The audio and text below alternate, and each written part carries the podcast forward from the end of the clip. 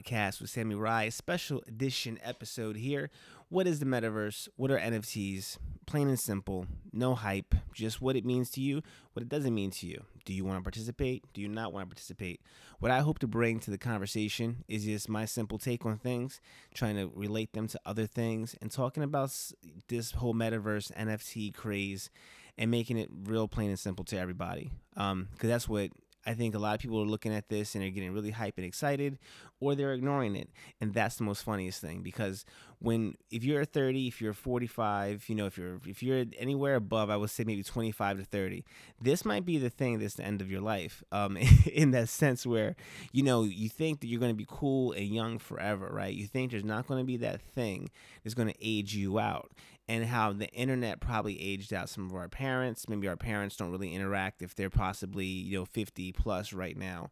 Um, maybe they don't really interact with the internet or they're kind of on Facebook and stuff. Um, the internet kind of aged them out and got them to the point where they're not really into everything that's going on. And then I think with us, we feel like, you know, if you're me, when I say us, I'm saying everyone probably plus 25, right? I'm 36. So if you're, you know, above 30 um, and you're thinking, yeah, I'm to be hip and young forever, the metaverse and NFTs, um, this is the thing that will be the end of you, right? Unless you want to participate. Um, but you, you simply may not. There's a lot of hype, I think, going around with this stuff, and it is the future. Um, it's, it's not that hard to understand and you may not want you may not want to be involved and just kind of how you turn you know our parents might turn their nose up to youtube and all those things um, and we didn't care about it. If you kind of feel a little like you don't care about the metaverse and nfts then that's perfectly natural because this this is you're now on the downward spiral of of your existence. And i mean this is a joke right? If you don't know who i am i'm sami rye and I like to talk about art and business, um, different ways they connect, and also help people understand how to build their passions. Right. So, just if you're, you know, a, a, parent at home, if you're someone working on your bakery business, you know, how does that relate to major motion pictures? How does that relate to the stock market? How does that relate to you know, things that you could be doing in your life, different principles that are universal. That's what I like to talk about here on the podcast. And the metaverse and NFTs are something that I've been kind of interested in, but I've also naturally felt like I don't really care. Um, like, oh, that's this new thing. Kind of like if um, you know, when when Vine came out, that was probably the first social media platform that I wasn't as interested in. I like the idea of it, but when I first got on Vine, it, it, closed like three weeks later. Right, that's how late I was to Vine. I completely missed it basically. Um, and I just got on TikTok. Um, I dragging my feet through Instagram. I kind of skipped Snapchat. So I'm in that age where I'm not an early adapter to every kind of digital trend, even though I love technology. And I think, you know, maybe 10 years later, it feels like the metaverse being talked about seriously and NFTs being talked about seriously. I had no initial interest. Um, I just recently started kind of learning about it. And once I grasped it and wrapped my head around it, I said, I'm going to make a special podcast episode to help people my age understand it, but also help people who are younger understand where this is really going because if you're full of hype and you think this is magic and it's some whole new thing it's actually very simple. The metaverse is the internet. It's the world wide web. It's www.facebook.com that www you've never really thought about it. It's just what brings together the internet. And the internet isn't technically one place. There isn't really anyone that owns the internet kinda um, but the metaverse will be similar. Um, it's not magic. It, you will need, you know, networking and routing um, infrastructure to get you to the metaverse, which is already here. It's already been here. The internet is based on different wires and servers running across the world. And um, there's different people who control certain sections of it, companies that you never really hear about because you don't care, um, that own lots of the infrastructure that makes up the internet. So you have an internet service provider like uh, Comcast or Verizon. They're helping you get to the internet. They're bringing that modem to your house. It takes you out to the street. But um, once you're out in the street, the internet itself is made up by lots of big companies that um built the actual infrastructure of what the internet is. And you pay your internet bill, and then you get on that internet, and that's how you connect to the World Wide Web we some of us understand that there's also things that are called the dark web. The dark web isn't again spooky. It's not magical. It's simply internet websites that are built that aren't indexed by Google or other major search engines, so they're hard to get to. you can get to them. They have um, www dot you know websites that you can go to, but unless you know that specific website, um, sometimes they're they're very unusual names. You might have like 35 characters or like www dot you know seven four five six seven eight some website you never would think to go to if you dial that in and your computer can can connect to it you can just connect to it um, but there's a lot of problems with connecting to things on the dark web because a lot of it's not regulated. However, it's not necessarily a bad thing. If you work at a big company, you might have what's called an intranet. An intranet might be a website that only your company uses, that if you go home to your home computer, you can't connect to that website.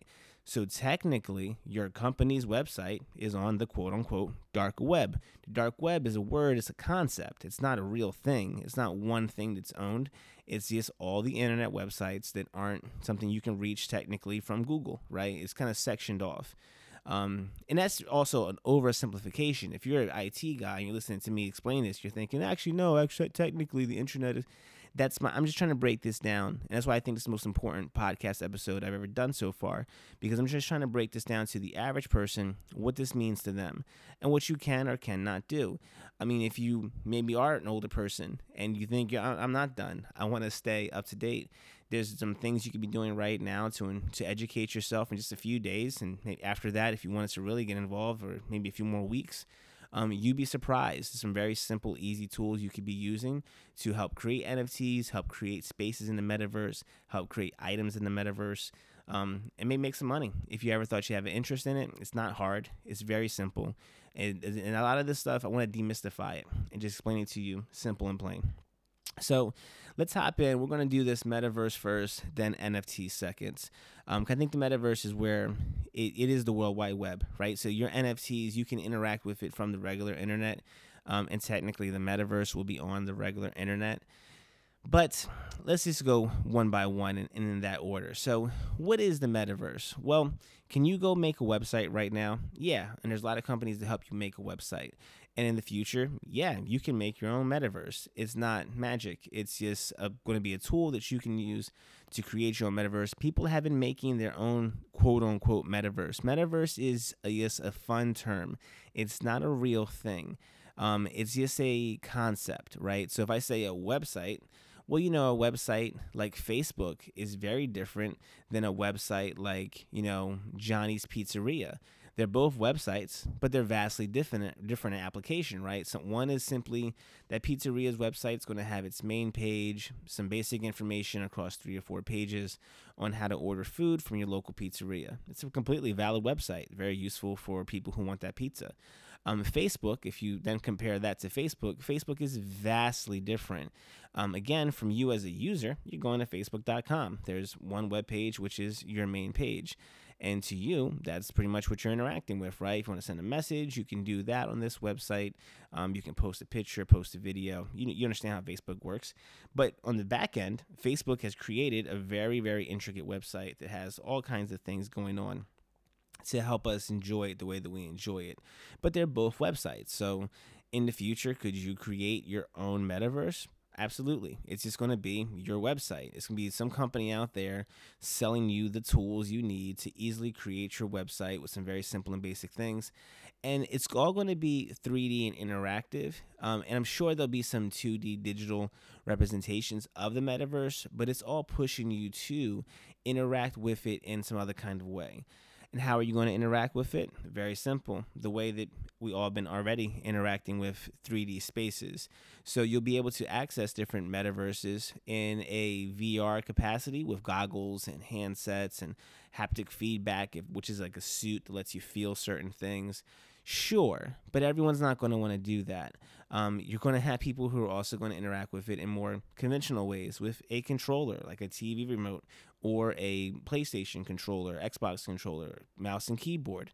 Um, these are all going to be different tools that humans have always used to go into any kind of space that's 3D. And now it's just going to be the called the metaverse, right? People are going to refer to as the metaverse mainly because that's the term Facebook use, and they get to decide because they're the ones that are going to put billions of dollars into really creating the biggest spaces. There's some other companies that are also thinking about getting into the space. but we're going to get into the DVD, Blu ray, Laserdisc wars, right, of the past. We're going to learn from history to understand what is going to happen with this metaverse thing initially. And that's what I talk about. If you're a tech guy, you're super hyped and excited, I get it. But then we also have to look at the real world and how humans adapt to things, how you interact with things. And a lot of companies making promises, and this is some simple truth. So, the first real metaverse I think that's notable is something called Second Life. If you ever heard of Second Life, it's not that special. It's, it basically was a game, one game that existed on a computer. It was free. I think it existed since the 90s, right? It's like 30 years old. And Second Life was not the only game like Second Life, but it was one of the most popular virtual worlds you can go into. There were ways that you can make money through Second Life. Um, and it was very crude, it was very basic. Um, and a lot of things were happening there in a non-user friendly way. Very very hard to kind of learn how to make money in Second Life.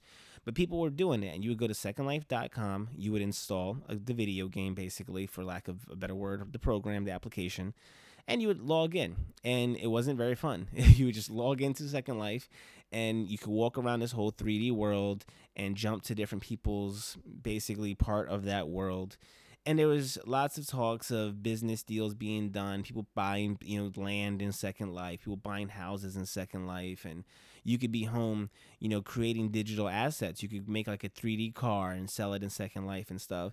But second life itself the game didn't have many things that you could do. Um, and because of that it was very limited right? So it wasn't that fun. And everyone back in the 90s didn't start playing Second Life. The culture was also different. It wasn't the culture wasn't as interested in tech because we're talking about my parents' generation here. Um, these people they they were just getting introduced to the internet, but it wasn't something that was necessary for their daily lives. You could completely avoid the internet and completely function and make money and live your life and it wouldn't matter. So fast forward to maybe 2010, um, and you look at people of my generation getting out of school, going into the workforce, right? So now we're in our mid 20s, early 30s, or whatever, um, around that time period, and we we got to also see the battle between DVDs, Laserdisc, um, you know, Blu-ray eventually winning out of that whole situation, and that's probably a done deal. I don't see anything ever going to come into the Blu-ray space um, when it comes to physical media because I don't I don't think anyone even cares anymore. Honestly, for other companies, it's not profitable to want to be the guy that's going to make the new kind of disc because people don't even want disc anymore. So I'm pretty sure Blu-ray is the the you know end all be all winner of how that whole thing's going to play out. Um, everything is now trying to stay digital and stay in the cloud. And so far, it looks like Amazon's winning that game. But definitely, there's other companies that have huge, huge, you know, vested interest in that space. Um, but what does it mean to you, the regular person who's listening to the podcast, who maybe doesn't care about all this stuff? Is to help you understand that when Facebook comes out with the metaverse, it's coming out with the Oculus Rift. They bought the Oculus Rift um, about 10 years ago. I guess technically they bought Oculus, right? Oculus is a VR company. A lot of people were making virtual goggles and trying to, you know, claim dominance over the VR space. Oculus won that, right? They're Blu ray, and there's no other person right now that I think is going to really challenge Oculus, which is why Facebook bought them, um, because that's the, the leader in that space. Um, perhaps Valve with Steam, maybe they might have something that's a little different. Um, but I, I don't really think anyone's going to be able to compete with Oculus because of culture, because of you know creating that accessibility into getting you into that space. If you're someone over 40, over 50, and you have any chance of getting in the metaverse, you're most likely going to do it through Facebook. It's just the most comfortable way for a user to do it. So while there might be some guy out there, a girl out there who's like, no, no, no, no, the actually coolest way to get into metaverse is like, um, I don't want to name names, but there's some other metaverses that are out now. So let's say like Second Life Part Three, right? I don't even know if that's a real thing. But let's say there's some other. Let me make a better name up. Let's um, Destructoland, Destructo Land, the new metaverse, right? Which something maybe you can go download right now and hop into it. You, you're seeing news articles about you know, somebody bought a mansion for $2 million in the metaverse. You're seeing those news articles because they're really trendy and they're making you click on things. The reality is, they're just video games. They're just people. Some people made some video games that you don't care about, that no one will ultimately ever really care about. Um, sorry, that's just the end of that conversation. Um, because you, you, they don't they don't drive culture. They don't get to decide. So there's a lot of tech people out there who are building these virtual worlds you can go into and like anyone can do that now. You could, you could be going you could do this right from your house with a regular computer with almost no money. You can build your own metaverse right now but no one will care. Just how you could build your own website back in the 80s and doesn't matter. If you can't grab attention and make people come to your website it doesn't matter. And when you're building these things if you're not a giant company like facebook and you don't have a way to really get attention or like you're perhaps you are a like imagine a YouTuber or someone with a lot of attention um, on whatever they're doing. They could possibly start a website and or a metaverse you know game and get you to go to it. I'm not aware of anyone right now of significance that has started to try to create their own metaverse. I think it's because most people understand that you know, when you're looking at something like Oculus and Facebook, you're talking about billions and billions of dollars of a company that understands number one how to connect everybody. That's what they do. Um, number two, they have the Oculus, so they have the technology, and the technology may not have been that great 10, 15 years ago, but it's only getting better. It's only getting cheaper, and it's all already in place. So if you feel like you and like your five friends can build the next greatest metaverse, maybe maybe you could but the problem is you're going to be going against this billion dollar titan that has all this advertising and stuff and it's basically laserdisc dvd blu-ray that whole kind of thing where you know it's as good as your tech might be it's going to be difficult to completely muscle these people out now again it isn't going to be like Facebook is the only company. There are other companies like Epic, for example, Fortnite. Um, Fortnite is going to be an, a giant um, and I, see, and that's an oversimplification, maybe, but Fortnite isn't the metaverse. Epic Games, their Unreal Engine that they have that they use to make, um, or they have Rocket League is going to be a part of their metaverse. Fortnite and what Fortnite Creative can do as part of their metaverse. They have already put the tools in place to teach your kids how to build stuff in their metaverse, which is what Fortnite Creative is. Um, Epic, I think, has put over a billion dollars of funding into their metaverse, and it's all based on the Unreal Engine. The Unreal Engine is something free. You can install it on your computer right now, and you can start building games. And when you, when you, you see that you're building games, that term isn't really a great term anymore. When you think about it, what is a video game? Well, you can pick up a controller, you move usually a character or object around a 3D space, and you can interact with that space. Maybe that object just takes you over to this wall, and on the wall there's some writing. That's a, that's a metaverse, right? It's just a term. These are just words. The concept to understand is how do I get you to pay attention to what I want you to pay attention to? Because that's where we can put advertisements, and that's where we will continue to make money. And if your business in your neighborhood has a poster on a tree, right, a flyer hanging up somewhere okay, well, that's what, how your business advertises. You advertise with flyers in your neighborhood. That might be a completely valid way for your business to advertise. Um, but if I'm trying to find, you know, where to repair my shoes and I don't want to get up and walk around the neighborhood looking for a flyer on the tree, that might not be the best way for me to find your business. Perhaps what I want to do is I want to Google what's the best place to, you know, buy my shoes or get my shoes repaired. That that obviously happens on the World Wide Web right now, right? In 2021, 2022, we use the World Wide Web primarily to find that out. It's not the only way. I could use the Yellow Pages, right? I could use a phone book. Um, I could ask a friend. There's other ways for me to find your business. However, if what we typically do is on our phone, we log into the metaverse with our character and we like to walk around and go through a certain space and maybe inside that metaverse there's some kind of way to search things probably brought to you by google. Um, and then i want to find out what the shoes are and that's what 10 year olds that's what five year olds are going to want to do 10, 15 years from now. If they're constantly coming home from a hard day of work or they're on the bus and they like to pull out their phone and hop into the metaverse or Facebook's metaverse, or, or I should say, Meta's verse, because they, they changed the name of the company, so I don't know exactly how they want to, you know, t- t- that that how that verbiage will go. Um, but if that's how, what they do, and that's how they find information, then your flyer on your tree is become pretty ineffective. Uh, it will always be effective a little bit. Again, if I'm walking past a tree, I then saw that.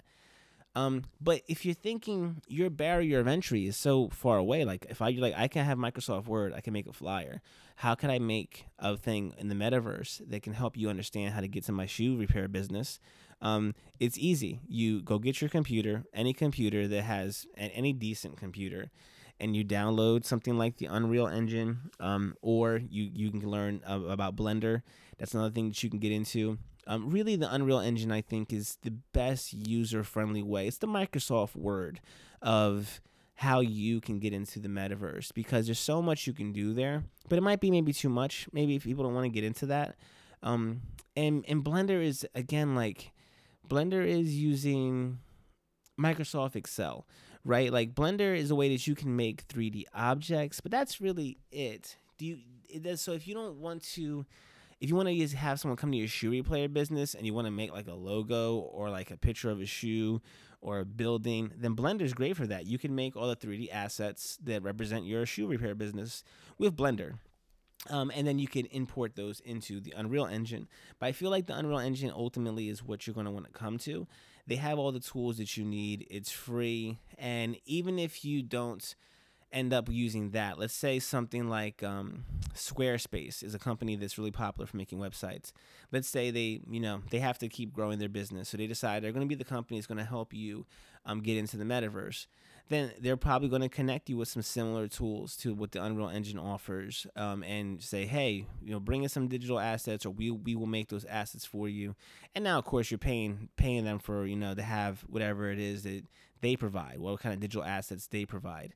And then you can have your shoe repair business created. It's going to be hosted on the internet, and then you can connect it somewhere to the metaverse. Honestly, though, in that in that situation, you're you're just it's just like if you make a Squarespace, right? I you know I have sammyride.com. Does anyone care? I don't promote it. I don't have attention being drawn to it. So how are you going to find it? It's not going to be ranked high in a Google, you know, or any kind of search engine or Facebook search um, inside of Meta or whatever they however they use that platform to interact. So what does it really matter, right?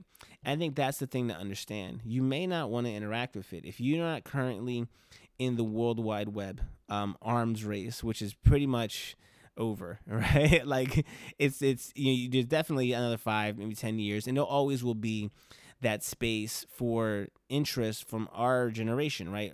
Older people right now, people I, and I say don't not older in like a negative way. You see people who are simply over, say, the age of 25. Um, they're always going to interact with the World Wide Web. That's going to be their main way they're going to interact with the you know the world, probably until they die and um, it's not a bad thing. You know, they're going to hear about the metaverse maybe 20 years from now when you know we're approaching our 60s.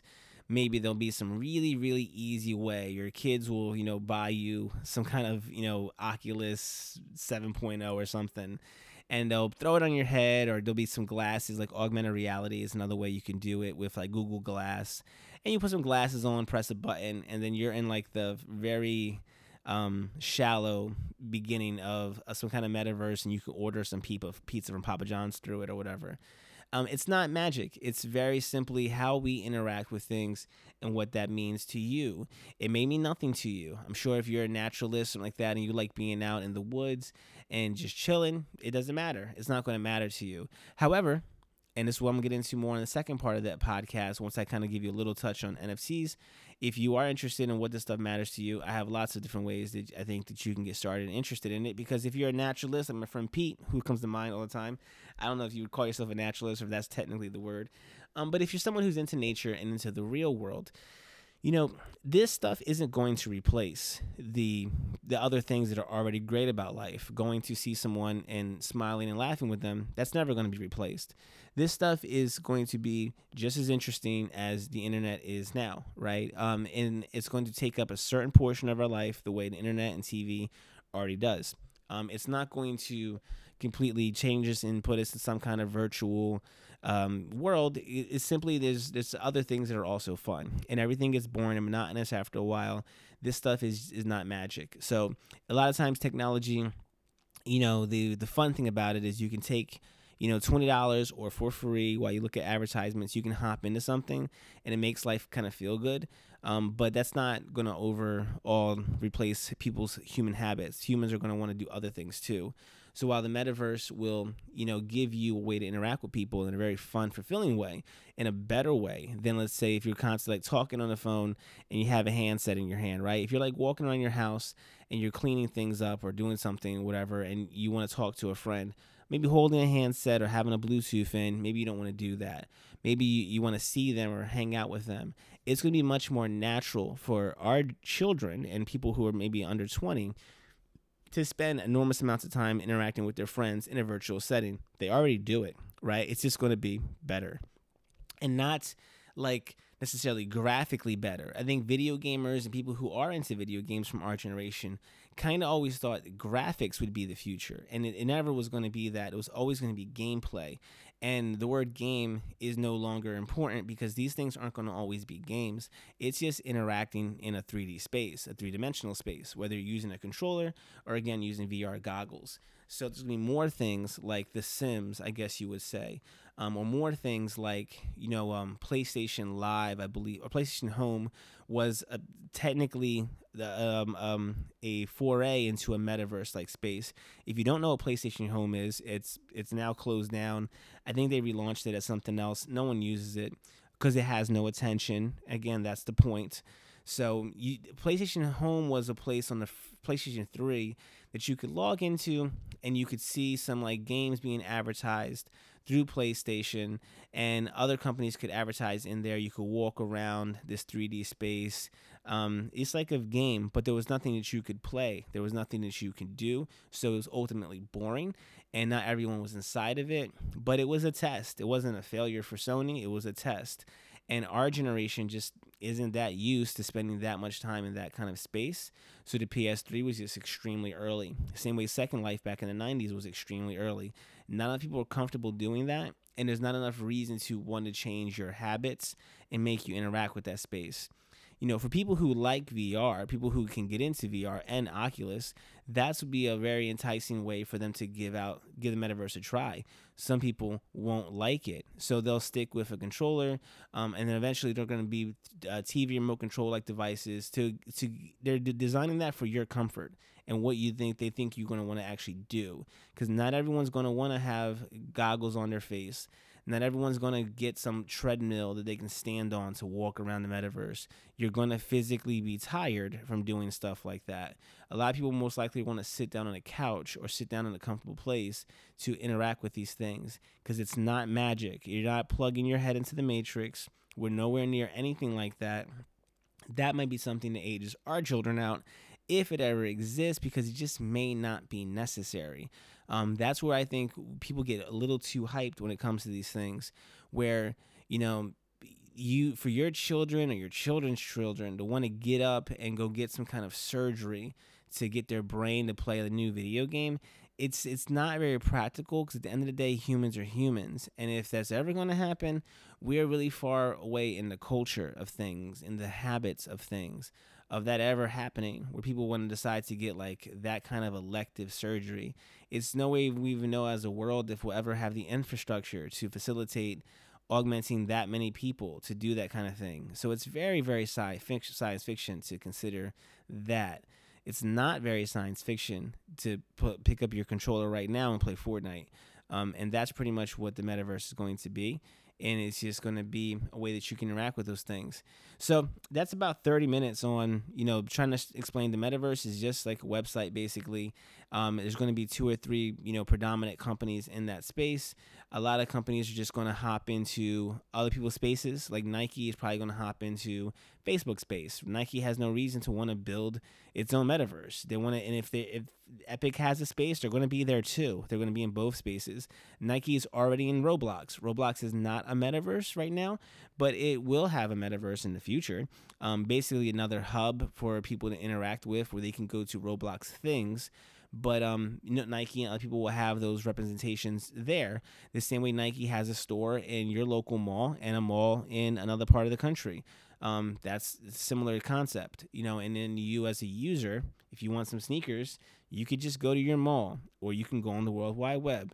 Or maybe if you really like it, um, when you're in the metaverse, you could also buy some sneakers too. They're also going to ship to your house or maybe you just don't want to buy sneakers to ship to your house. Maybe you don't want to spend $100 on those sneakers, but you will spend $10 on Nikes for your character in the metaverse because that's usually how you meet people and you want them to know you like Nikes. Or best case scenario for Nike, you do both. You, you buy $10 Nike in the in the metaverse um, and then you know on the metaverse. It's not even a good term. I, I you know it's it's not one thing. It's it's like buy it's like saying like buy Nikes for like the internet. Like you buy, you know, a character in a video game and that's typically just in that one video game unless you have an NFT for it. And that's what NFTs are going to be. So we're going to do quick, quick commercial break. I'm going to come back and do hopefully a quick 15 or 30 on NFTs. NFTs are going to be how you link everything that you own digitally in the future. Um, and it's a way that you can tie it into your local business, way you can tie it into your art. And it's very simple. It's not magic. It's like um, a receipt, a token, and people are using them in a lot of weird ways, which I'm going to try to explain. Some ways that might seem a little funky and might seem a little stupid to some people. And yeah, some of it is stupid, but some of it is just kind of misunderstood. So hopefully, I'm doing a decent job of breaking this stuff down for you guys. And what the, after the commercial, we're to come back, get more into NFTs, and then how you know you could use that stuff for yourself too.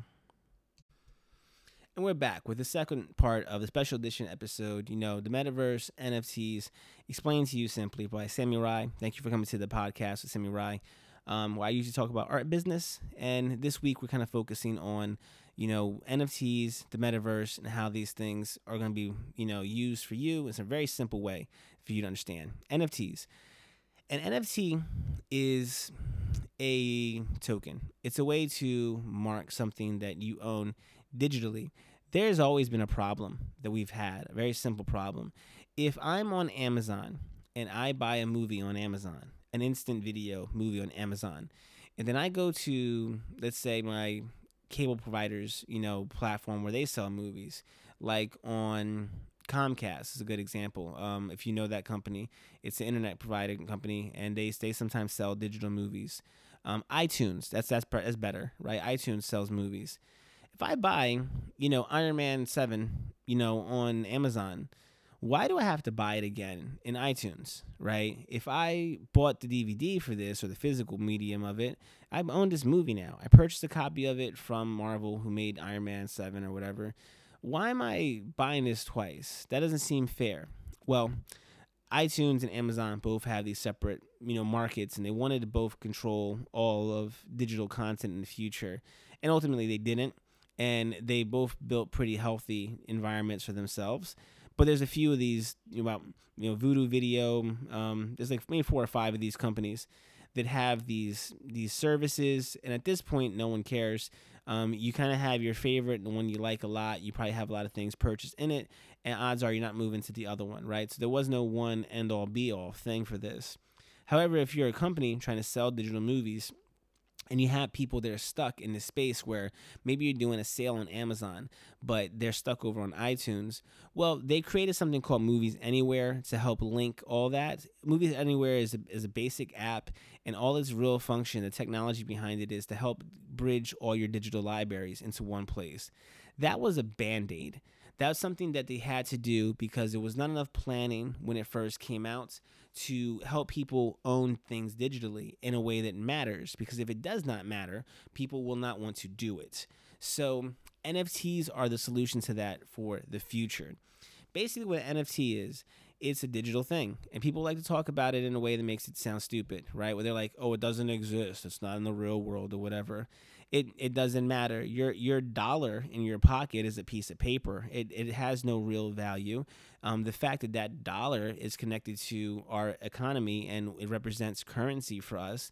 That's the only reason why that piece of paper in your pocket that used to be a tree matters at all. It, it's it's just paper. I can go rip it up. Now it doesn't matter anymore, right? Um, you know, it it doesn't. It's not something that's really important we put importance into it, ergo it becomes important. That's what NFTs are. It's something that people are putting importance into. So, yes, it will be important, whether you like it or not, whether it seems unusual to you. Um, it's just new and different. And this is why we might get aged out if you're over 25, because if the attitude stays with our generation of I don't care, cool, you might not have to ever care. You can just not do it. But if you're 60 years old and you want to go do something and someone asks you for your NFT and you're all mad about it and you're like, I don't I don't have those NFTs, I don't mess with that, and then you can't do the thing you want to do or it's a real pain for you to do that thing you want to do. Yeah, that's how the future works, right? So that's the thing that people don't understand about that. Um if I go buy a pair of Jordans in the store, you know, going back to what I talked about earlier in the podcast, that's great. But then when my Jordans get all messed up and they get all old, I gotta go spend another hundred dollars again on these Jordans, right? And I'm probably only gonna buy one pair, maybe two pairs if I'm really into Jordans of different colors, right? Um, and for Nike, you know, that's how they sell sneakers. That's something that's going to always happen. In the real world, our Jordans will get older, they will break, and they will wear down. Um, and that's it. And they're done getting your money. There's no more money you're going to give Nike unless they can figure out another way to make you want to give them some more money. So maybe you don't want to give them another $200. Maybe that's asking a lot. But perhaps you'll give them $5. Perhaps you'll give them $10. And maybe you'll do it not one time, but maybe you'll do it every time you get a paycheck, right? What's a pair of Jordans every paycheck? 10 bucks, no big deal. Um, for us, that might seem ridiculous, you know, but that's the go- that's the end goal for every company. You know, if you're Spotify, and you're giving me ten dollars a month to share your your music app with three or four of your friends, and then we have to block them and ban them and do and try to keep people off our platform. But then we convince you, hey, for fifteen dollars, we'll give you four logins or six logins for Spotify Family, and you can give that to all your friends. Well, now you you're, you're giving them five more dollars than you would have done before, and now you and your six most likely con, you know closest people that you're willing to log on um, now you give money to Spotify. And then also there's some advertisements in there. This is how little by little a company gets a bit more money and gets bigger and bigger because they're selling everybody one little small thing. So if you're Nike and you got the gray Jordans that just dropped in Fortnite last week, 2021 December, um, you can get those gray Jordans in your Fortnite game. And those gray Jordans will exist on your Fortnite character inside of Epic's ecosystem forever for 10 bucks, right? Um, and what can you do with those digital Jordans? Are they the same thing as real Jordans? No, they're not. They're not at all. Um, but when you bought your Jordans, you're also buying fast food. You're also buying video games. You spend money on lots of things throughout the year. And if Nike can leverage their brand recognition in the real world and make you care about your Jordans and Call of Duty, um, then Nike gets more money from you. And they're already using 3D tools to help create their real their real world stuff. They have people who already design using the popular 3D methods to to make the actual practical sneaker in the real world. So why not just sell you that same thing that they basically delete at some point, right? Or they leave it stored in a file somewhere. They're not going to sell you their their stuff that they have at work, right? They say, okay, well, we'll take that 3D asset will now give it to another company or even a company like Epic might come in and say, Don't worry about it. We see the sneaker, we'll draw it for you. We have our own animators. And then we're going to sell that in our version of our metaverse. Now, whether that's bridged in and carries over to Facebook's metaverse, if you're if it's separate, and it probably will be at first. Well, I don't know. How does Epic tell Facebook? That you know the Jordans are they're already there. Maybe maybe they don't want to. Maybe at first, like Blu-ray and and Laserdisc or DVD or whatever, maybe you might have to buy two, right? Maybe maybe for Facebook says no no no, we want you buying your copy of your gray Nikes through our Oculus platform. We don't even want to talk to Epic about this, um, and that creates a problem because then like with the digital video, a problem that happened in history already it might be hard for Nike to sell you Jordans if every time you go to one of these other companies, they're worried about themselves. Facebook is worried about themselves. Epic is worried about themselves.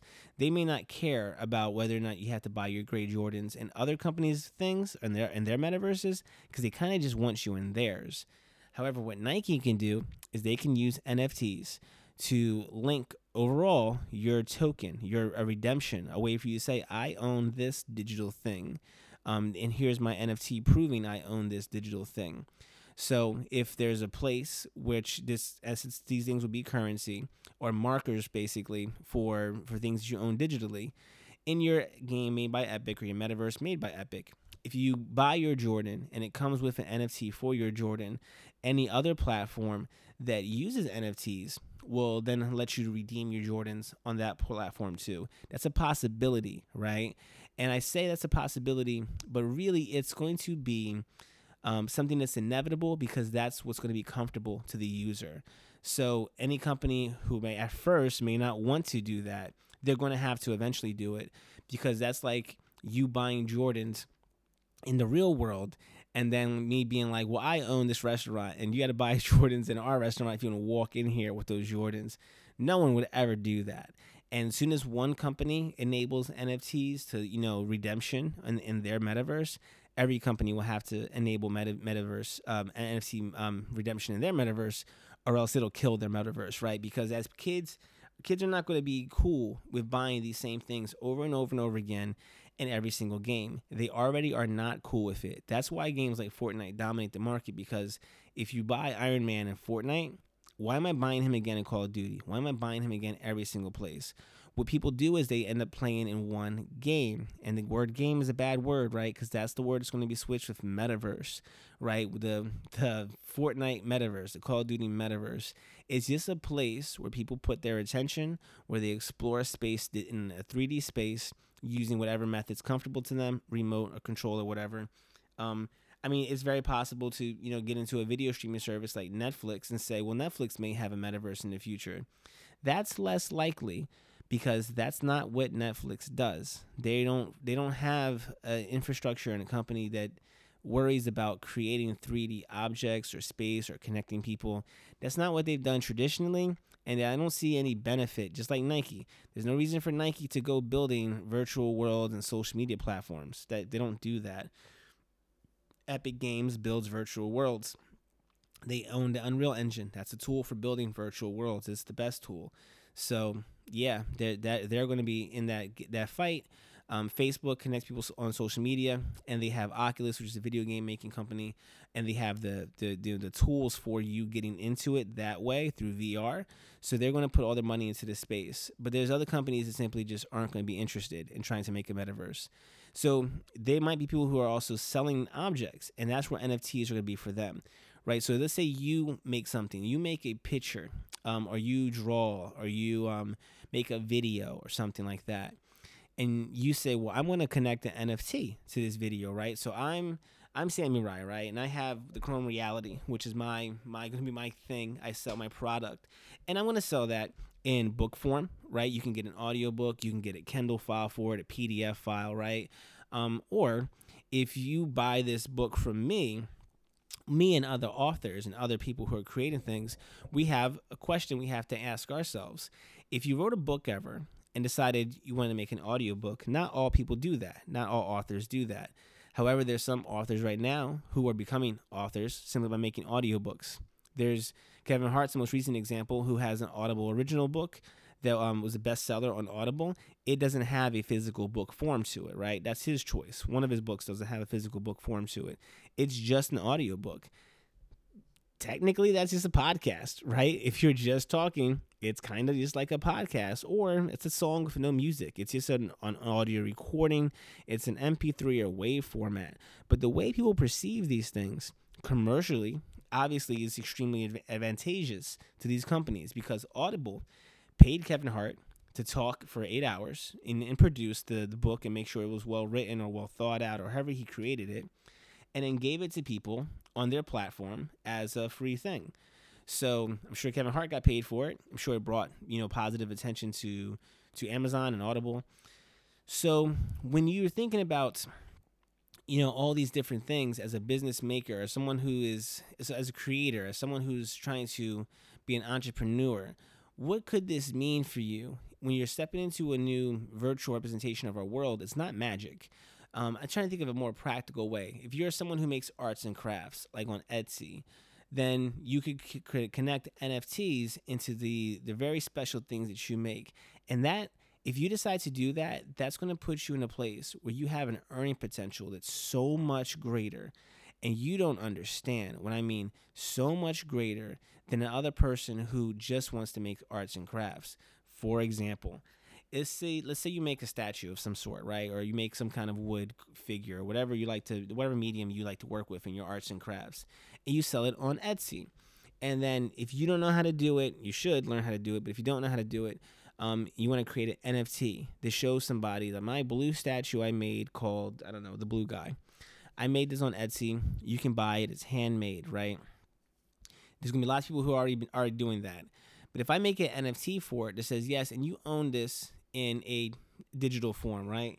So in your Sims 5, in your Sims 6 or whatever, you can have a 3D copy of my my statue I made for you for an additional like two dollars, three dollars, or whatever. Why not? Right? Why would I not want to pay that? So if I buy the statue from you, I can also have it in The Sims.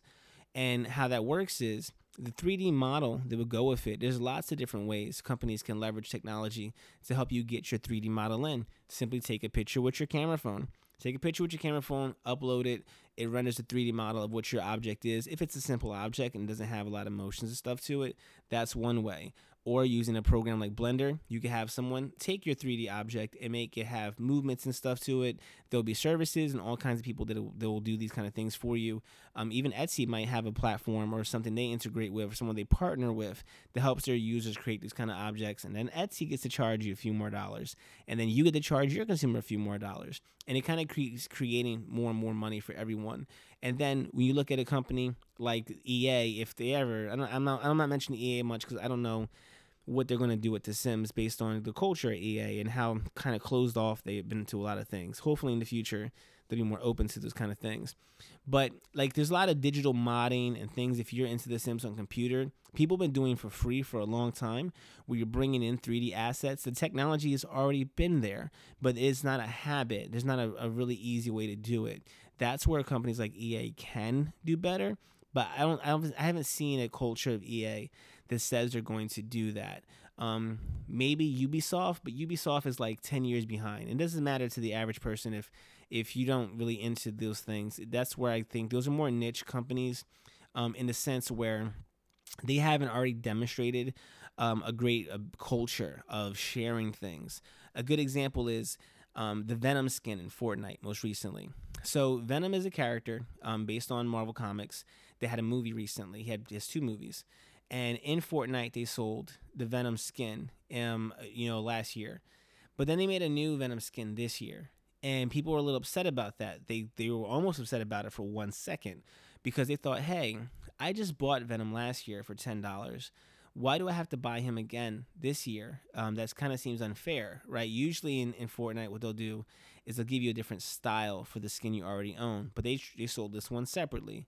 So like in the first day, I, I think like right off the bat, because of Fortnite's culture, Epic Games culture, what they did was they had already put something in the skin that if you owned the, uh, the other skin, the new one was cheaper. You basically were just buying the style. Um, it, it, exists in two different ways in the game, but you you could have them both like like a, a discount. And that's a good culture because then no one got mad. Everyone said, "Oh, that's fair. I understand you made a new skin. It has Tom Hardy in the skin it's just five more dollars for me instead of me having to pay 10 more dollars. I guess you guys aren't ripping us off. That's what's going to make Epic Games always successful because they don't abuse their customers um, and they're not predatory to their customers. And other companies aren't always like that. So I don't know in the future if those companies are worth mentioning right now in this podcast episode because they might they they might not there'll be those companies I feel like that are going to try to bleed people, and you're going to lose to a company like Facebook that's trying to do it pretty much all for free, or again a company like Epic who tries its best to be fair with the way that they make people spend their money. Um, and I, I think there's a lot of companies are going to make obviously huge mistakes when it comes to NFTs and the metaverse. Um, so the last thing I'll talk about with NFTs in particular, to kind of you know bring it back to that, is that Another way people are using it right now, which is confusing, is they're using it selling what appears to be digital art. Um, and there's some truth to this, and there's some things that are false to this, right? So everyone talks about NFTs as if you're buying digital pictures, kinda, right? You're really you're not buying digital pictures. You're buying the token that links you to being the owner of a digital picture. And people say, well, that's that's kind of stupid. Why would I want to own a digital picture? I can just screenshot it. I can take a picture with it with my camera phone, right? Um, and then I have the picture, right? Um, yeah, but you can go download a picture of the Mona Lisa. But do you own the Mona Lisa? I mean, if you don't want to own the Mona Lisa and you're an average person, again, you're just not participating in art culture. So it doesn't matter to you. But to the people it does matter to, people who want to spend money in this space, it matters if you have the real Mona Lisa, right? Um, another way this worked for us was in comic books. If you have any interest in comic books, when comic books were coming out, there are people who will tell you, "Oh, I have Superman number one. It's worth like half a million dollars, right? It's the actual Superman number one."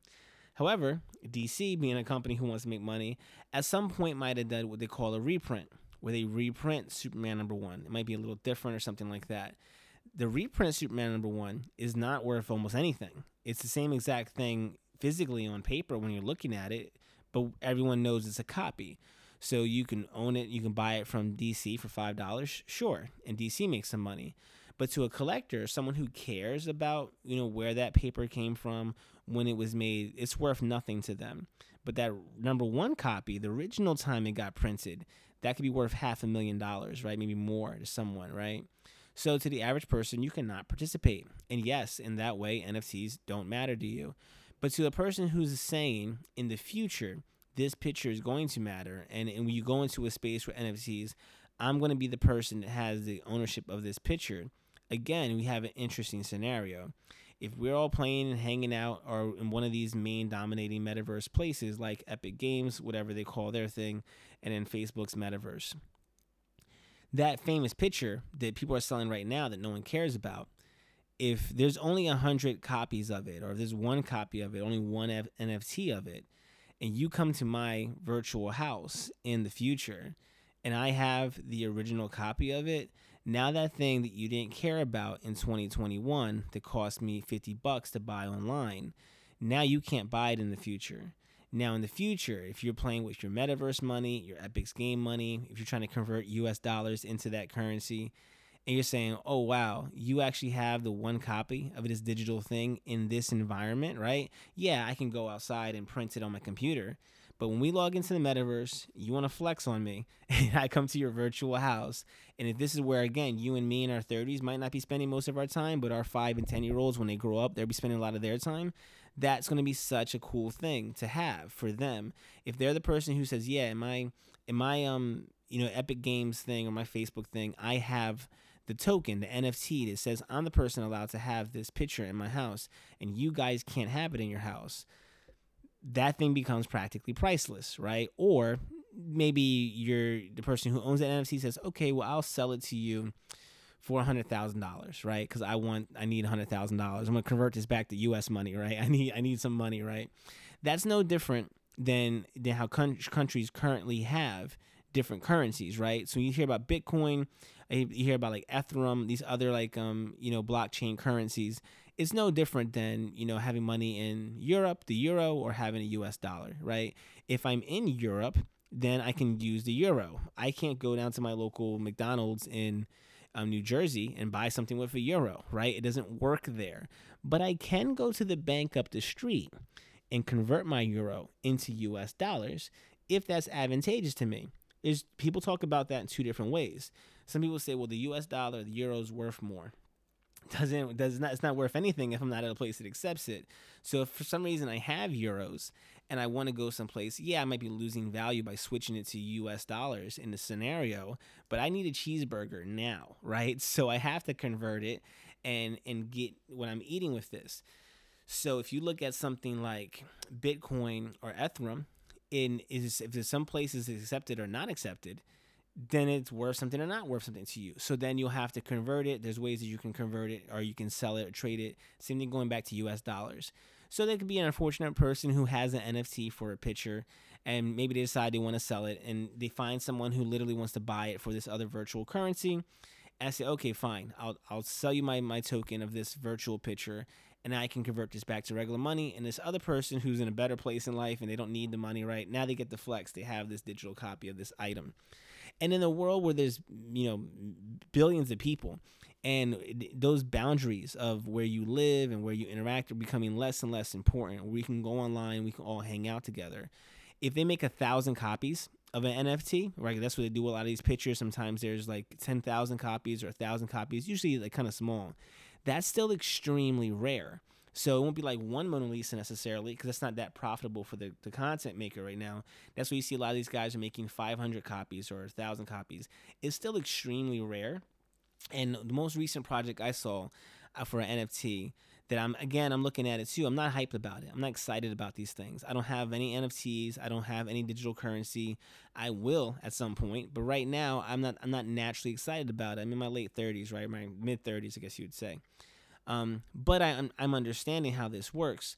When an NFT for these digital pictures, how people are trying to create more value around them is giving you things beyond the picture because really the NFT is a token. It's not a picture. The picture is just a way for us to represent this token. So I seen one recently called Raging Bull, right? Now Raging Bull is an NFT. There's 9,999 copies of this picture, which means you can only own only that many people can own it basically at maximum, right? If everybody had one copy of this NFT. But Raging Bull isn't just a picture. It's something that if you buy one and you get 10 of the Raging Bulls, you get entered for a drawing to win a, a McLaren, an actual car in the real world, right? Um, I think the McLaren is a car that they're doing. There's another set within there, which is like the Raging Bull, like in like cyberspace, right? Like, uh, a, and basically how they represent all nine all these pictures is there's actually like this the bull, and like each bull has like a different outfit on. So it's not like collecting Pokemon, if you if you understand how that works. If you have all the fire type Pokemon, then you get you basically get a, a Lamborghini. It's not even a lottery. If you can somehow collect all the fire type Pokemon, we're gonna give you a real world Lamborghini, right? Now, you might say, well, that doesn't make sense. How's this sounds like a scam? And there are lots of NFT scams out there. But with this one, how it works financially, because I did the math for it, if you wanted to buy one of these things right now, it costs you five thousand dollars, right? And there's nine hundred ninety nine thousand of these, and I don't have the paper in front of me, but basically, what this equates to is the person who made this NFT had about $2 million worth of money to buy the cars necessary to promote this NFT. Selling these NFTs on their website, they control the price, starting at $5,000. Once they sell all of these, they will have made $39 million. So from $2 million, they now have $39 million. And what you get as a user, if you can get 10 copies of this NFT and you get that McLaren, you get that Lamborghini, you for fifty thousand dollars got a Lamborghini. That's the difference, right? So it's it's a form of gambling. It's a form of collecting in a way, but it all makes sense when you think about it from people who have this money to play with in this one project, right? If you're someone who has a million dollars or two million dollars or access to these cars, and then you can make these the pictures don't matter. That's when people don't understand. People see these little pictures and they think that the drawings are crude or they're not that great. It doesn't matter. For these people, what matters is the services they're associating with these NFTs. The same way I'm saying that those Jordans that you buy in the real world could have an associated NFT with it that then allows you to do something else. That token is a, is a representative of of value of what you get to have if you purchase this and it's not difficult. You I you can take five dollars right now, go and purchase. Uh, not you can't have a whole Bitcoin, but basically you're gonna have like think of it as like um, a let's call it a, a, portion of a Bitcoin or whatever. But you're gonna have some you know whatever the conversion rate currently is for one U.S. dollar into a virtual currency. I think a lot of times it's like five dollars or ten dollars is the minimum you buy into these things. Um, and then once you have that currency, you can then try to purchase an NFT with it, right? And it's all exists in your virtual wallet. So if you're a person who has this kind of money to play right now for this, this like one project, for example, if you have fifty thousand dollars of disposable income and you kind of want to gamble or you want to collect, it's kind of more of a collector's thing because what you have to do is convince the owners of those other NFTs to sell you their NFT which is great, right? If you're a person who had five thousand dollars only, and you bought one of the Raging Bulls that matter, right? You bought one of the the ones that um are involved in the set that unlocks the car. Well, now you have something that's pretty valuable because you can sell this to that guy, that ambitious guy who has maybe a hundred thousand dollars, and he wants that McLaren for hundred thousand dollars. He comes to you and says, "Hey, I paid five thousand for my first token. I need nine more of these. You happen to have another one I see. I want to buy it off you for five thousand. You bought it for five thousand. You say, well, no, I'm not going to sell this to you for five thousand. I'm gonna sell this to you for fifty thousand. And he says, well, I, I I don't have that kind of money. I can't. I need all ten of these. I can't buy it at that price. You say, well, okay, well, I'll sell it to you for seven thousand because you're not the person that has the money to go buy the other ten, but you did buy one. So the guy says, fine, I'll give you seven thousand. He can afford that. You just made two thousand dollars off of selling your NFT token, right? Why not do that? If you have the money to afford it and you, you, you want to gamble in this space, because the, the truth is that collector might never come around. That's the other thing that that's disappointing to people. That's what gets people mad. If that doesn't happen for you the way it's supposed to happen for you, this stuff can all end with no one ever redeeming that McLaren, no one redeeming that Lamborghini, and this the, the yeah the first guy technically sold you air, but what we're seeing a lot right now is that there are a lot of successful projects that are you know inspiring other projects and whether they work out or not remain to be seen. But every time there's a success story we're going to hear about that. And and really it comes down to who's selling this. I looking into it don't know who's selling the raging bull nft so me personally i wouldn't get into that one. However there's a lot of celebrities and trusted brands who are doing similar promotions where if you buy an NFT that also gets you like a ticket to the conference, right? I think VeeFriends is one i will plug on the podcast.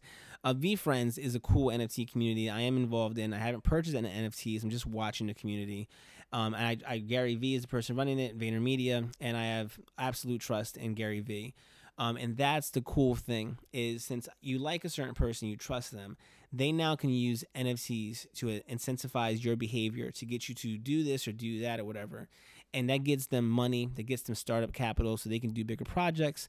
But then as a consumer for you, that lets that gets you exclusive benefits. You get to talk to these people, you get to be on the inside with them. On Patreon, for example, people used to kind of just give you money for nothing. Well, now they can give you money for NFTs, and that's a that's a token saying, "Hey, I am someone who supported you." Kickstarter is another thing. I did a Kickstarter project that worked, right? And now I think about it, it would have been such a big benefit if we had NFTs back then. We had about 110 backers. I would love to have given those 110 backers NFTs that prove they backed me. And then when I did a Chrome Reality project in the future, and if I'm doing like, you know, if I make 500 um, issue number ones of a comic or whatever, I could have said, "Hey, you 110 backers, you get the first 100 copies of this this comic, the, the the digital version of it or whatever, because you own that NFT, and thank you for supporting me." And that would then tell other people who aren't supporting me, "Hey, when I support this guy and his brand, he's gonna give us you know dividends on this in the future. If you invest in him, he's gonna always give you a kickback when he can." That creates trust with a brand, and that NFT now suddenly has value when you you're dealing with me because now I'm giving you things that you want. Um, and I'm also treating you fairly and I also know who you are. Because the problem what companies don't do that is there's no way currently, or there wasn't a way before NFTs, for a company that sells you something digitally to know that you're on the other platform, right? If you buy something through Amazon, how does Marvel know that you bought their movie in Amazon and then they should also give you the movie in iTunes? There was no way to represent that before. NFTs are the solution to that, simply. It's like a receipt, basically, or token that says, I purchased this thing. Um, not everyone's going to let you redeem it other places, of course, but the places that do do that, like every place that accepts US currency, those businesses are going to work. If you walked into a local business and they only, you know, accepted wood chips or something like that, you know, something that's kind of odd token, um, you most likely wouldn't go there anymore because they don't accept your actual currency, right? And that's something that you're going to see happen a lot where you know the places who you know try to rip people off and scam people and provide things without value they're going to create all the negative news articles around these things.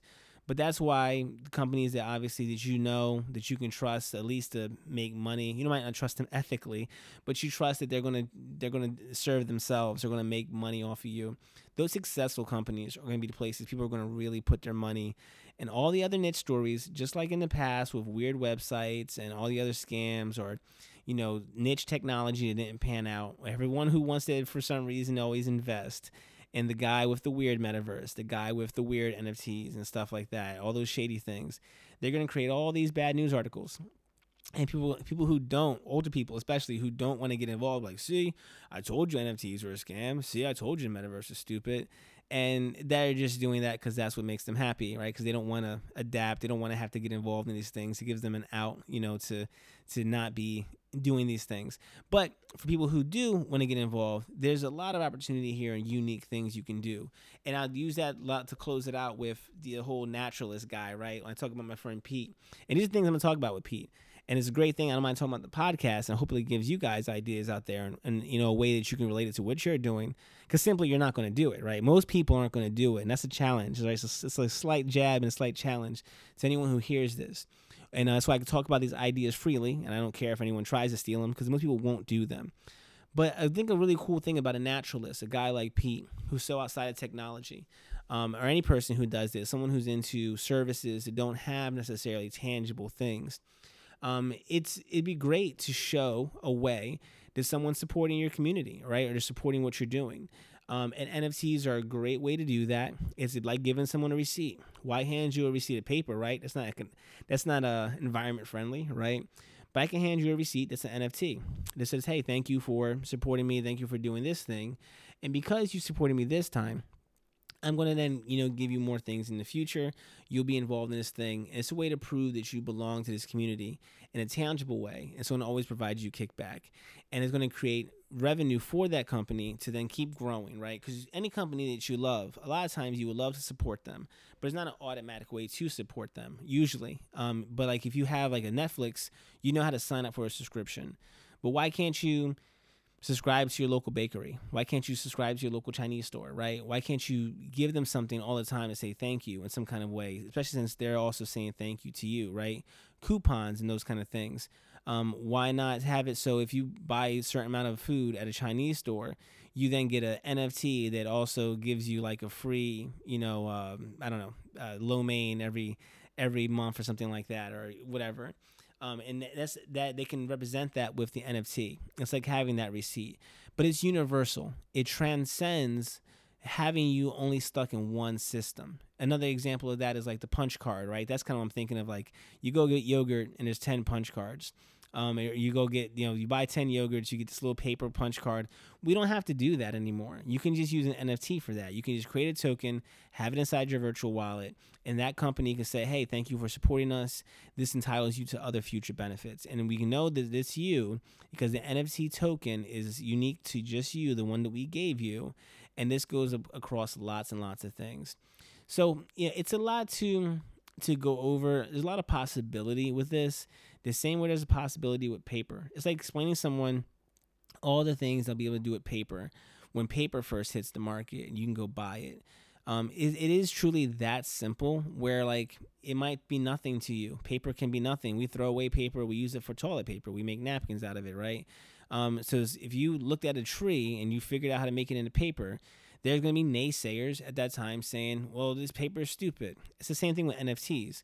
Yeah, you can go make a bunch of worthless NFTs that mean nothing. Um, you can go online and probably make endless NFTs digitally that mean nothing. But if you can make something that provides value and people can use it as currency, well, then it could mean it can mean everything. It can mean millions and millions of dollars to someone. If that thing, if you have someone who has millions of dollars to spend, then yeah, it can mean everything. Or like Superman number one, lots of people threw away their copy of Superman number one, right? People didn't care about it. It meant nothing to them, and it was just paper. Sure, and it's to somebody else. It might be worth a whole lot of money. Really, just depends on what you what you're dealing with. Um, and hopefully, people understand that all the mistakes that we already made with physical things in the past are the same mistakes that we can make with NFTs in the future.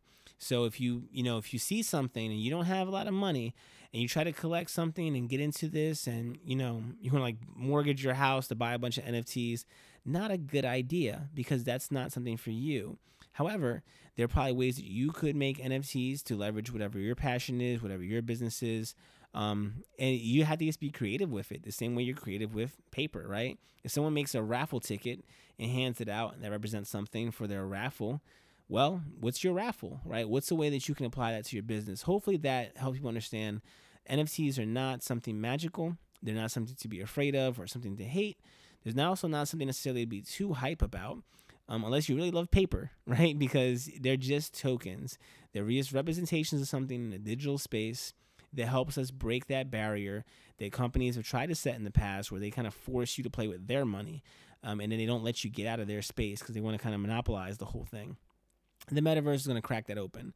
Where now, you know, if you go into the Facebook metaverse, everyone's going to have to play fair because that's where attention is. That's the thing that changes things. Not that they want to play fair. If all your money and your time is in the Facebook metaverse and these other major companies like Epic and stuff, other companies are going to lose out long term if they are trying to you know abuse people and you know price gouge that will people will do this and this is what i'm trying to warn you of um, when you step into this space i personally would only work with companies that you know have a proven track record of being good to their customers if they're abusive to their customers i would not hop in with anything i'm not afraid to lose right and we've been losing for a long time if you bought digital content for a sega game or something like that and that game is gone, you lost all those things. It doesn't matter. So that's the last thing I'll address is people like, oh, what if I lose my NFT wallet? Well, be more responsible because you've lost lots of digital content in the past. There's platforms that have gone away. You've lost physical content, right? Your VHS tapes don't matter anymore. Your CDs don't matter anymore. Um, so if you buy NFTs or you buy things in a space and that company goes away or it was kind of a scam or a pipe dream, then it's no different than all the other things that we've ever invested in that didn't pan out. However, for the companies that have a proven track record, who probably will be here for the rest of your lifetime, that's where you would spend money. And you know, for, for me, I buy my my videos on Amazon, right? Because Amazon's not going anywhere. I understand why people bought music through iTunes because iTunes wasn't going anywhere. It's it's not really going anywhere, right? The Apple Store is still there. So that's what I'm talking about. I think those are places to do things. There's a lot of rogue niche kind of companies selling NFTs and promoting their metaverse, and that's nice and all, but if I I don't know if that's where everyone should be trying to play. It's kind of like the commercialism of something that's been real cool and really like niche to the internet for a while. But once those big companies make it comfortable for the user, that's the only time it's ever going to really spread. So, you know, if you want to, you don't have to do anything. It's going to come to you. One day you'll log into Facebook and there'll be some kind of button that says launch the metaverse or whatever. And if you have a, a supported device, you'll be able to launch into the metaverse and you'll be there. There's nothing you have to do. Um, I'm sure they'll have some kind of digital currency, whether you know initially it's represented by just simple U.S. dollars, or if it's you have an option to use your Bitcoin or one of the other virtual currencies or NFTs. That's stuff that they'll implement over time um, and the, and whoever does it first wins the game, right? So there's gonna that's there's things that people are gonna have to consider. Um, and Facebook might not make their own currency; they might just use someone else's currency if they don't feel like doing that. If they just want to basically own the digital space where attention goes, they can sell ads, and they don't have to worry about you owning the currency or whatever. Um, so yeah, these are different things to consider and I, this is something that I'm hoping gets the most questions um, where I can go back and forth. And I'm not the expert on the, the topic. Hopefully, I can explain this to you in simple, simpler ways. Because I would like to see from people who listen to the podcast who are interested in creating, people I'm talking to right now, if you are on Instagram and you're selling pictures, there's no reason you don't have an NFT of that picture. If someone wants to buy your picture, if you're just a person selling a picture, right? If you're a, a model, right, you sell a picture of yourself. Why isn't there an NFT that represents it, right? People want to support you. They want to buy things from you, and you can sell a picture for a dollar, right? If you're selling hundred copies of your picture, that's hundred dollars, right? Why not? You previously were giving it away for free. People will still be able to download that picture for free. But if they want to support you, they'll now have a meaningful way to support you. And if you're tech savvy or you team with someone that's tech savvy or a company comes along and provides a service where you can then get your picture inside of other metaverses, like now that picture that you sold me and I have one of the NFTs for it, I'm the only person that can put inside my Fortnite game. Now that picture has value. Now when I hang that picture on my wall, I'm the only person that has that picture, right? that's where things get interesting. If you're an artist and you're drawing, same thing. If you're someone making a video and metaverses have a point where we can all sit down in someone's virtual space and watch a video and you can tie an NFT token to the video you created. Now that free thing you've been putting on YouTube, maybe there's a way that you can have it so subscribers buy those videos off of you. Or perhaps they don't buy one video off of you, but if they support you for $2 a month on YouTube, they get all those videos from that month, all the NFTs associated with it, and now they can watch those videos in their metaverse one day in the future. It only costs the user $2. But for you, if you got a thousand people following you, that's potentially two thousand dollars, right? Two thousand dollars a month, whatever. That's something that didn't exist before. And that's these are just some creative ideas on how you can leverage some of these things. So if you think you are interested in it, I would say do the research. Again, if you don't want to care about it, you don't have to care about it. But this is something that everyone's going to be talking about. It's not going away. And this is that old man, old woman moment where you can say, okay, well, do I want to figure out, you know, how I could be a part of this new world and be on the front line of this? The same way with the internet. Um, you know, do you want to have a website? Do you want to be out there and have that business that that's in this space, or do you want to let it not not not participate? You you can. You know, it's not going to be the end of the world, but it's not going to do anything for you. But the same way the internet was, don't overinvest, don't put too much into it, don't not do your research. Again, reach out to me, ask questions. I'm more than happy to try to help people grow. That's what I love to do. And hopefully you guys enjoy the podcast. Again, obviously that, you know, there's a, there's a commercial on this podcast that throws me a few pennies here or there for you guys listening and you share the podcast and come back next week. So everyone can can grow and support each other if they feel like they're getting value. Hopefully, this podcast provided you some value. If you like and you want to support, I appreciate it. Um, and again, I'm always there to not just give you a podcast, but I'm there to answer questions, share with you articles and links outside of this. I'm, it's free to reach out to me on Instagram, Facebook, all the places that I'm at and you know and i have my discord and my patreon is coming. And as soon as i figure out how to link my nfts to all those things to really incentivize people for participating in those spaces then that's you know in 2022 you'll start seeing more from the chrome reality and how i my vision that i've always had on linking these things together but never really saw how to link them together. And now it's becoming easier and easier for these things to become not just a book which isn't that exciting to me but you know a digital space where people can see some of the visions being played out or they can see the stories or they can hear the stories that's exciting to me and that's what the chrome reality will be across multiple metaverses right? A lot of the places where this stuff can be. So lots of the fun exciting things to talk about. I hope you guys enjoyed the podcast. If you like more content like this i can always do some special edition episodes talking about different topics um, and hopefully, I can explain it in a good way that's easy to understand for the layman, or for just someone like myself who doesn't doesn't really care about all these things and make it something simple for you. I'll wrap it up there. You guys have a great week. I still will do the normal podcast this Thursday, um, like I do every Thursday, talking about whatever I want to talk about then. This is I just want to really focus heavy on the metaverse and NFTs and those kind of things we'll be dealing with in the future. So I'm going to get out of here. Thank you so much for listening. Peace.